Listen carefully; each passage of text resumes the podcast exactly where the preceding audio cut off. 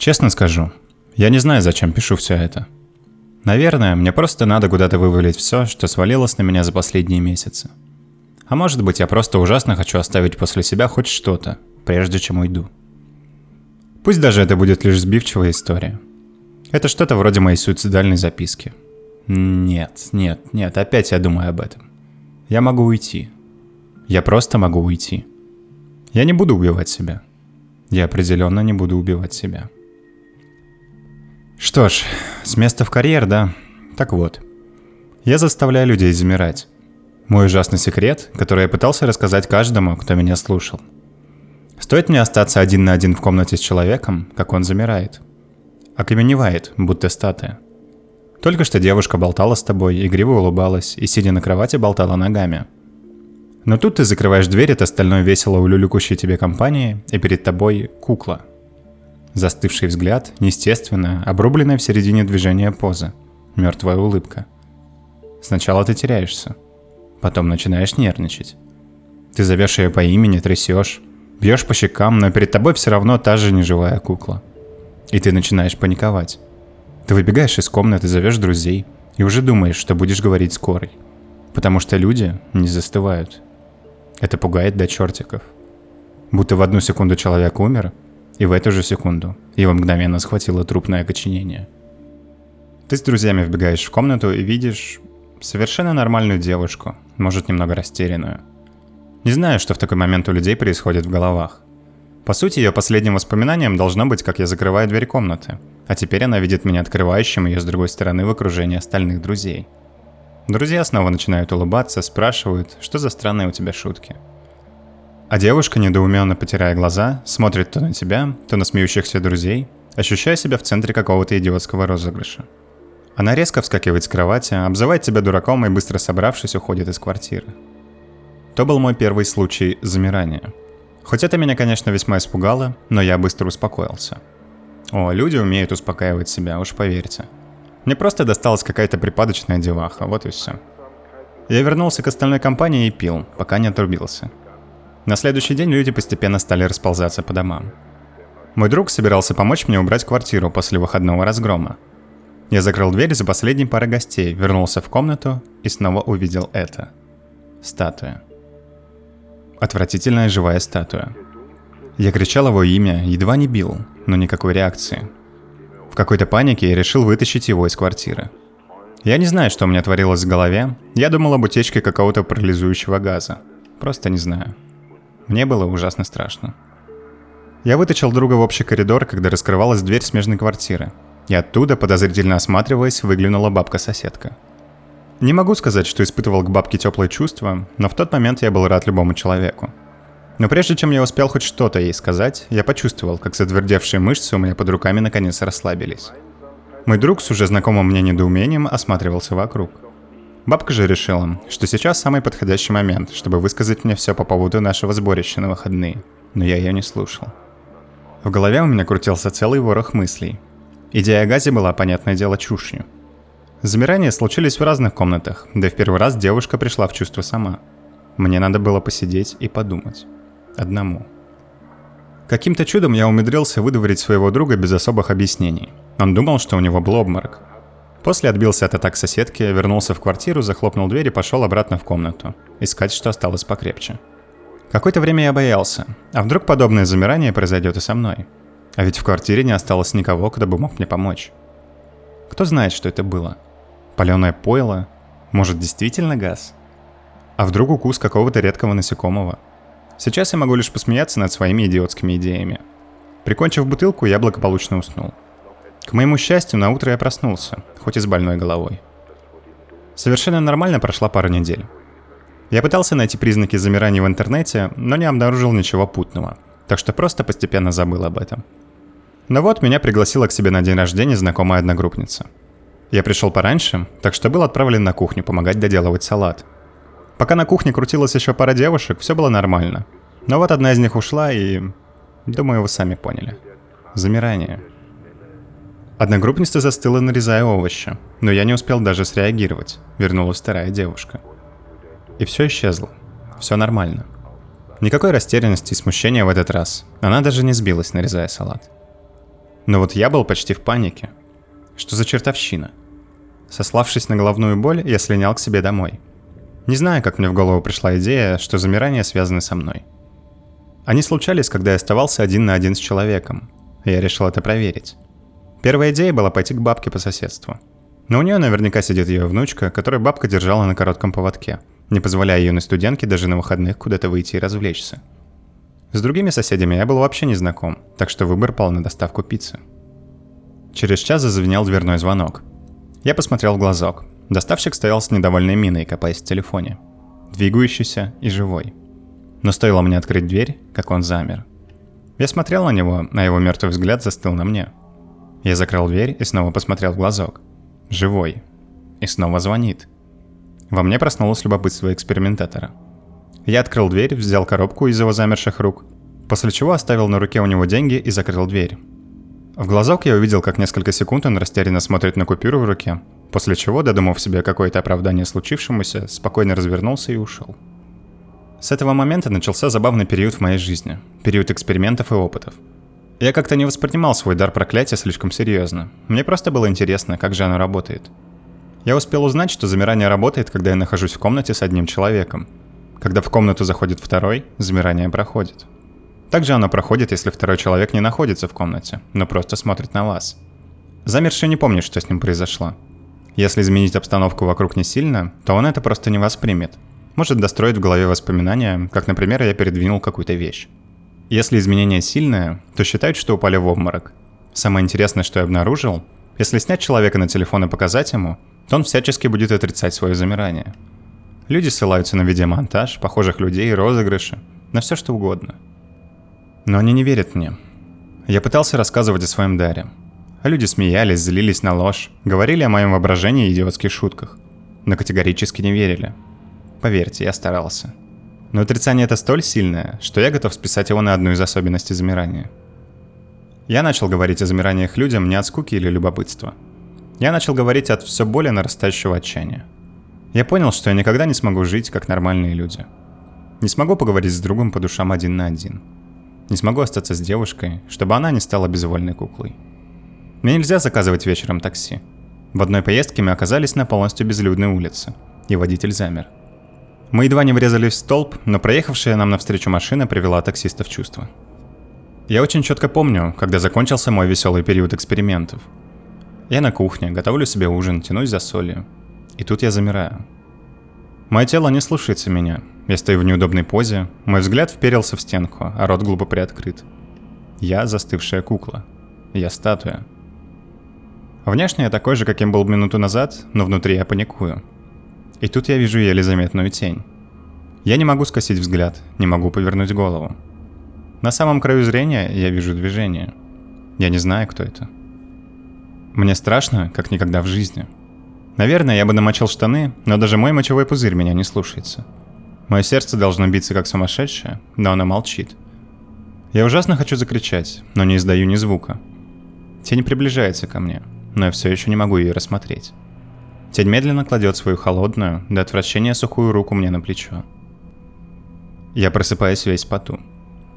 Хватило и одного такого сна, чтобы я полностью закончил с опытами над людьми, но кошмары с тех пор раз в несколько дней стабильно портили мой сон. Я полностью отказался не только от экспериментов, но и попытался свести замирание к минимуму. Исключить их можно было двумя способами. Первый – находиться всегда в большой компании людей. Второй – не встречаться с ними вовсе. И я начинал все больше и больше замыкаться в себе. Я перестал устраивать у себя сходки и не ходил к друзьям. Может, это было глупо, но страх остаться одному с человеком все больше завладевал моим разумом. В моей голове раз за разом всплывало то ужасное чувство бессилия из моего кошмара. И я бежал от людей. Я почти перестал встречаться с друзьями и выходить из дома, разве что в институт. Как-то раз я шел на учебу, когда увидел на дороге впереди человека, замершего, утром, на улице. В ужасе я подбежал к нему и огляделся. Рядом были люди, все такие же замершие. На остановке стояли люди. В автомобилях сидели водители. И все они были застывшие. Чтобы снять замирание, нужно либо уйти мне, либо привести другого человека. Но тут были другие люди, и мне некуда было уходить с улицы. Я смотрел в глаза застывшему человеку. И мне казалось, что я вижу уже не просто мертвую застылость, но ужас живого мозга в мертвом теле. И я проснулся. Кошмары вернулись с новой силой. Самым ужасным было то, что у них были основания. Время от времени я отваживался на небольшие ночные прогулки, чтобы хоть как-то успокоить свои расстроенные кошмарами нервы. Это было не очень разумно, ведь днем гораздо меньше шансов увидеться с человеком один на один. Но моя отшельническая жизнь уже немного сводила меня с ума. Я уже просто боялся видеть людей. И ночные прогулки мне нужны были, чтобы развеяться. К сожалению, изредка ночью попадались одинокие люди. Я всегда пытался просто избегать их – но иногда мы оказывались слишком близко. Я вновь видел эти мертвые пустые глаза. Я заметил, что последнее время люди стали замирать дальше от меня. Расстояние моего удара понемногу, но увеличивалось. Я боялся, что это не предел. Моя жизнь превращалась в настоящий ад. Одиночество сводило меня с ума, но при этом я ужасно боялся встречаться с людьми. Даже если их было несколько, иногда стоит лишь немного замешкаться, и ты не заметишь, как останешься с человеком один на один – и вновь смотришь в эти пустые кукольные глаза. Иногда я буквально заставлял себя ходить на большие шумные сборища. Но даже там я не мог перестать думать о своем проклятии, и часто уходил раньше всех. Один. Институт тоже не играл мне на руку. Нет, людей на лекциях всегда было достаточно, но мне было страшно отойти хоть куда-то от общей толпы. Я даже в туалет боялся сходить. Ужасные сны продолжали трепать мне нервы, последнее время мне начало казаться, что застывшие люди испытывают ужасные страдания, которые тут же забываются, стоит им вернуться в норму. Никаких доказательств этого у меня не было, но мой воспаленный мозг уже не мог остановиться в создании ужасов в моей голове. Однако жизнь продолжалась, больная и мерзкая, но продолжалась. Наступила сессия. Я засел дома с учебниками. С одной стороны, я радовался, что можно со спокойной совестью не ходить в институт, который я в последнее время все чаще пропускал – с другой, мое затворничество стало еще хуже. Я целыми днями лежал на кровати, на ней же читал учебники, работал с ноутбуком, даже ел. Бывает, за весь день я мог встать только чтобы сходить в туалет и взять еды с кухни. Это определенно нельзя называть здоровой жизнью. Кроме того, вся эта изоляция лишь еще больше сводила меня с ума. Я даже не смог выйти из квартиры на первый экзамен, так сильно я боялся снова увидеть людей. Выгнал меня только голод через пару дней, когда я полностью сожрал все, что было съестного в квартире. К счастью, я ни с кем не встретился один на один, так что вылазка моя прошла спокойно. Свежий воздух улицы немного очистил мой бедный разум, и мне хватило духу выйти на остальные экзамены. Сдал я их, конечно, не лучшим образом, так как старался лишь как можно быстрее сбежать домой. На одном из экзаменов экзаменатор сказал мне идти за ним в отдельный кабинет. Но при мысли об этом я так побледнел, что он дал мне время прийти в себя, а сам ушел принимать другого студента. Я же подскочил к первому освободившемуся экзаменатору из тех, что принимали в аудитории, и быстро оторабанил билет на трояк, после чего едва не бегом бросился из института. Но вот сессия кончилась. Мои одногруппники закатили по этому поводу пьянку, но я так и не смог заставить себя к ним присоединиться. Я продолжал сидеть дома. Все мои обычные для студента проблемы с сессией закончились, и теперь передо мной в полной мере встал вопрос, которого я раз за разом старался избегать. Как мне дальше жить? как жить с моим проклятием и с моим уже развившимся психозом. Приближался второй семестр обучения, а я мог лишь гнать от себя какие-либо мысли о моей жизни. Кошмары продолжались. Мое подсознание придумало мне новую пытку. Теперь я оказывался на месте замершего на улице человека. Я стоял посреди застывшего мира, заключенный в свое бесполезное тело. Знаете, как во сне иногда может проходить целая жизнь? Так и я стоял посреди улицы дни, месяцы, годы, и не было конца моим страданиям. Один из этих кошмарных снов прервал звонок в дверь. Я, конечно, никого тогда не ждал. Однако мне все же стало интересно, кому же я мог понадобиться. Я тихо подошел к двери и быстро посмотрел в глазок. Там стояла женщина с каким-то рекламным чемоданчиком. Забавно. Я слышал про таких камевояжеров, но видеть доводилось впервые. Конечно, я не открыл. На удивление, она была не очень настойчива и больше не звонила. Я вернулся на кровать, собираясь провести на ней очередной бессмысленный день.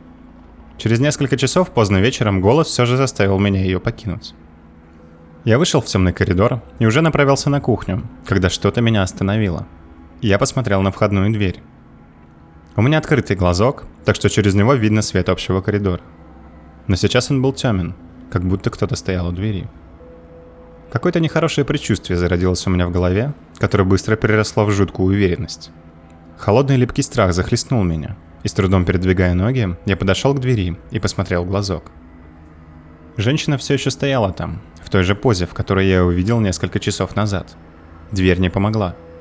Мы находились в разных помещениях. Но на этот раз дверь не помогла. В ужасе я отшатнулся от двери, запнулся об коврик и упал на спину. Я был в панике. Я не мог восстановить сбитое дыхание и не мог отвести взгляд от двери, за которой стояла очередная несчастная жертва моего проклятия. Сколько же времени прошло со времени звонка? Она простояла там несколько часов. До этого я оставлял человека застывшим максимум минут на 40, так как опасался каких-либо последствий от долгого замирания. Больше всего мне хотелось просто убежать. Я хотел, чтобы эта женщина просто исчезла. Чтобы больше никогда в своей жизни мне не приходилось видеть замершего человека. Но она была там, за дверью. И пока я что-нибудь не сделаю, она будет там стоять. А если бы она не успела нажать на звонок? Если бы не заслонила коридорный свет? Сколько бы она там простояла? День? Неделю? Две? Я мог очень долго не выходить из квартиры. Мне потребовалось еще несколько минут, чтобы успокоиться. Надо было что-то делать. Можно было уйти из квартиры и подождать, пока она уйдет. Но было уже поздно, так что я слишком опасался случайно оказаться один на один с человеком на улице. Да и мне было просто необходимо увидеть, как она отомрет. Надо было увидеть, что с ней все в порядке. Так что я решил просто позвонить бабке-соседке. Она откроет дверь, женщина отомрет, а я как можно быстрее скроюсь обратно в квартире. Я открыл дверь. Как неудивительно, она все еще стояла тут. Забавно, но даже увидев ее не через глазок, я все равно не смог бы сразу сказать, что она застывшая. Ее поза ожидания была такая обычная, такая натуральная. Я осторожно прошел мимо женщины и позвонил соседке. Я был готов быстро вернуться к себе в квартиру, как только услышу шарканье старушечьих тапочек, но было тихо. Я позвонил еще несколько раз, но, видимо, бабка и внучка куда-то уехали. До чего не вовремя. Можно было бы еще позвонить другим соседям, но их квартиры были на другом конце коридора. Так что я боялся не успеть вернуться к себе в квартиру, не вступая в разговоры. Ничего не оставалось. Собрав всю волю в кулак, я потащил женщину к лифту. Боже, как же я ненавижу прикасаться к этим куклам. Эта странная смесь живого и неживого вселяла в меня ужас. Я поставил женщину в лифт, отправил на первый этаж и вернулся к себе в квартиру. Через несколько минут я вышел и снова проверил лифт – Женщины не было. Я немного успокоился. Кто знает, к чему приведет долгое замирание. Вдруг она осталась бы застывшей навсегда. Или вышла бы из этого транса слабоумной идиоткой. Или умерла. Я вернулся к себе, надеясь, что больше мне не придется столкнуться с подобным. Хотя я знал, что это не так. Я обречен видеть замерших до конца моей жизни. Следующие несколько дней моя жизнь шла своим обычным бессмысленным ходом – пока не случилось то, что и заставило меня писать эту затянутую историю моей несчастной жизни. Извиняюсь, но тут мне придется очень сухо описать детали произошедшего. Мне слишком тяжело пытаться воспроизвести мои чувства в тот день. А может дело в другом. Я пытался описать свои чувства, чтобы оправдаться перед собой. Показать, как мне было плохо, в каком ужасном состоянии я находился. Что это не моя вина. Не моя вина. Ладно, хватит болтовни. В один день я услышал шум за моей входной дверью. Я посмотрел в глазок. В коридоре стояли полицейские, дверь квартиры соседки была широко открыта. Я вышел узнать, в чем дело. Как выяснилось, бабка умерла у себя в квартире. Причем много дней назад. А где внучка? Уехала. Похоже, молоденькая стеснительная студенточка умудрилась забеременеть и укатила обратно к родителям. А ведь они наверняка именно этого хотели избежать, оставляя девицу со старой коргой. Какая ирония. Бабка умерла у себя на кровати. Но вот причина весьма необычная – обезвоживание. Как будто бабка в один день легла на кровать, где лежала, пока не умерла от жажды. Мне задали пока неофициально пару вопросов. Знал ли я что-нибудь о бабке, слышал ли что. Может, старуху так прихватило, что она не могла даже встать с кровати. Но почему она не кричала, не била в соседнюю стенку? Она просто лежала, пока не умерла. Очень странно. Прежде чем вернуться к себе в квартиру, я краем глаза глянул в квартиру соседки. Думаю, вы не удивились, узнав, что кровать стояла у соседней к моей квартире стенки. Где с обратной стороны стоит моя кровать. Можно сколько угодно выдумывать себе оправдания, плакаться, что ничего не знал, что просто не мог догадаться. Но я абсолютно уверен, что в один день замирание пробралось через стену между нашими квартирами, и старуха легла на свою кровать, с которой я уже было не суждено встать. Я не узнал точную дату смерти, но мне почему-то кажется, что это были те дни в заперти, когда я пропустил первый экзамен. Я не выходил из дома и почти все время валялся в кровати. С ужасом я думаю, что, возможно, когда я уходил на кухню или в туалет, старуха приходила в сознание, но уже была слишком слаба, чтобы что-то сделать. И еще одна маленькая деталь. Когда после разговора с ментами я уже собирался возвращаться к себе, один из полицейских отошел. В коридоре нас было трое. Я и двое полицейских. И они оба замерли. Прежде чем я успел до конца это осознать, вернулся третий и все прошло. Но тогда я впервые увидел в жизни, а не в кошмарах, сразу двух замерших людей. Я собираюсь убежать. Я собираюсь уйти так далеко, как только возможно. Туда, где я больше не увижу людей. Где я не увижу застывших. Не увижу эти уродливые неестественные позы, эти живые статуи, эти пустые глаза. Может, там я и помру. Скорее всего, я там помру. Какой из меня дикарь-одиночка? Но это лучше, чем убивать себя. А больше никаких вариантов я не вижу. Я вспоминаю сейчас всю свою жизнь. Я думаю, что замирание всегда было со мной. Просто раньше оно было гораздо слабее. Но я помню, что у меня никогда не было именно друга. У меня всегда были приятели, была своя тусовка – но никогда не было никого, с кем бы я проводил время один на один. Понятно, девушки у меня также не было. Я вспоминаю родителей. Не могу припомнить хоть один раз, чтобы я не видел их вместе. Они всегда приходили с работы вместе. Если папе нужно было пойти куда-то, то маме обязательно нужно было именно сейчас пойти в магазин. Но возвращались они вместе. Может, я начинаю выдумывать, может, сам искажаю свои воспоминания. Но они будто что-то знали. Странно. Одно воспоминание всплыло у меня в голове. У меня ведь был друг, мальчик, Димка что ли. Хоть и с ним я всегда был в компании, но с ним мне нравилось проводить время как ни с кем другим. Я помню, как мы на улице на детской площадке играем в раз, два, три, морская фигура замри. Другие дети постепенно расходятся по домам, но мы с Димкой всегда оставались до последнего. Уже поздно, вечер. Я уверен, что мне влетит от родителей, но все равно не ухожу с площадки. И вот нас осталось лишь двое. Я отворачиваю, считаю. Морская фигура, замри. Поворачиваюсь. И Димка замер. Замер в тот момент, когда кружился. Длилось это от силы пару секунд. Видимо, краткое время около нас не было ни одного даже случайного прохожего. После чего он завершил свое движение и спросил, почему я уже повернулся. С ним не случилось ничего ужасного, мы разошлись с ним тем же вечером. Но он стал сбегать меня а я не хотел находиться с ним. И в этом небольшом случае с детства я вижу ростки моей будущей отчужденности. Я отчаянно пытаюсь удержаться от самоубийства. Я надеюсь, что мой побег сработает, но все равно опасаюсь. А что, если все это не остановится? Сколько времени пройдет, чтобы та граница, на которой замирает человек, исчезла из поля моего зрения? Я буду спокойно жить, а на этой границе будут стоять невидимые мной обреченные люди – но гораздо больше меня пугает другое. А если вообще граница у моего проклятия? Что будет, если оно не остановится? Замершая деревенька неподалеку, замерший поселок, замерший город, замершая страна. И апофеоз моего кошмара – застывшая планета. И для этого я в первую очередь пишу эту историю.